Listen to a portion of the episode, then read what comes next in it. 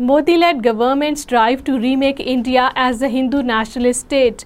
Extrajudicial killings reportedly took place during the December 2019 protests against the Citizen Amendment Act 2019, the targeting of independent media, increasing collapse of law and order, impunity laws, vengeful circulation of nationalist propaganda, hate speech, political, gendered and sexualized violence are aggressively persistent. The repression of caste-oppressed groups, foremost of Adivasis and Dalits, and the minoritization of non-Hindu communities is rampant in India.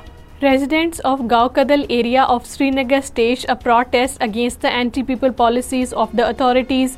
The protesters, mostly women, blocked the Gaokadal bridge to protest against the installation of smart meters by the authorities. Many demonstrators said that their electricity supply was cut off after they resisted the move. High Court of Occupied Kashmir has quashed the illegal detention of 3 persons booked under the draconian law, the Public Safety Act. According to Kashmir Media Service, the bench quashed the detention under PSA against Bilal Ahmed Hastiwala, Yawar Rashid Ganai and Bilal Ahmed Butt. The court directed the authorities to release them forthwith. A soldier of the Indian Border Security Force has gone missing in the Poonch district. The BSF man Amit Paswan, deployed at a forward point Balakot area of the district, went missing from his duty on Friday.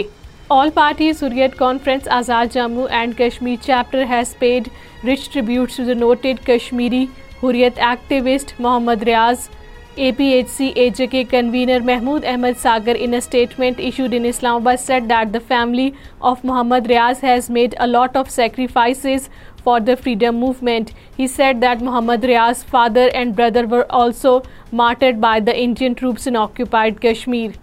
Renowned Indian author and activist Arundhati Roy has deplored that the leaders of G20 nations attending the 18th summit of the grouping, like the US President Joe Biden and French President Emmanuel Macron, know what's going on in India, but they won't talk about it due to the interest of their countries.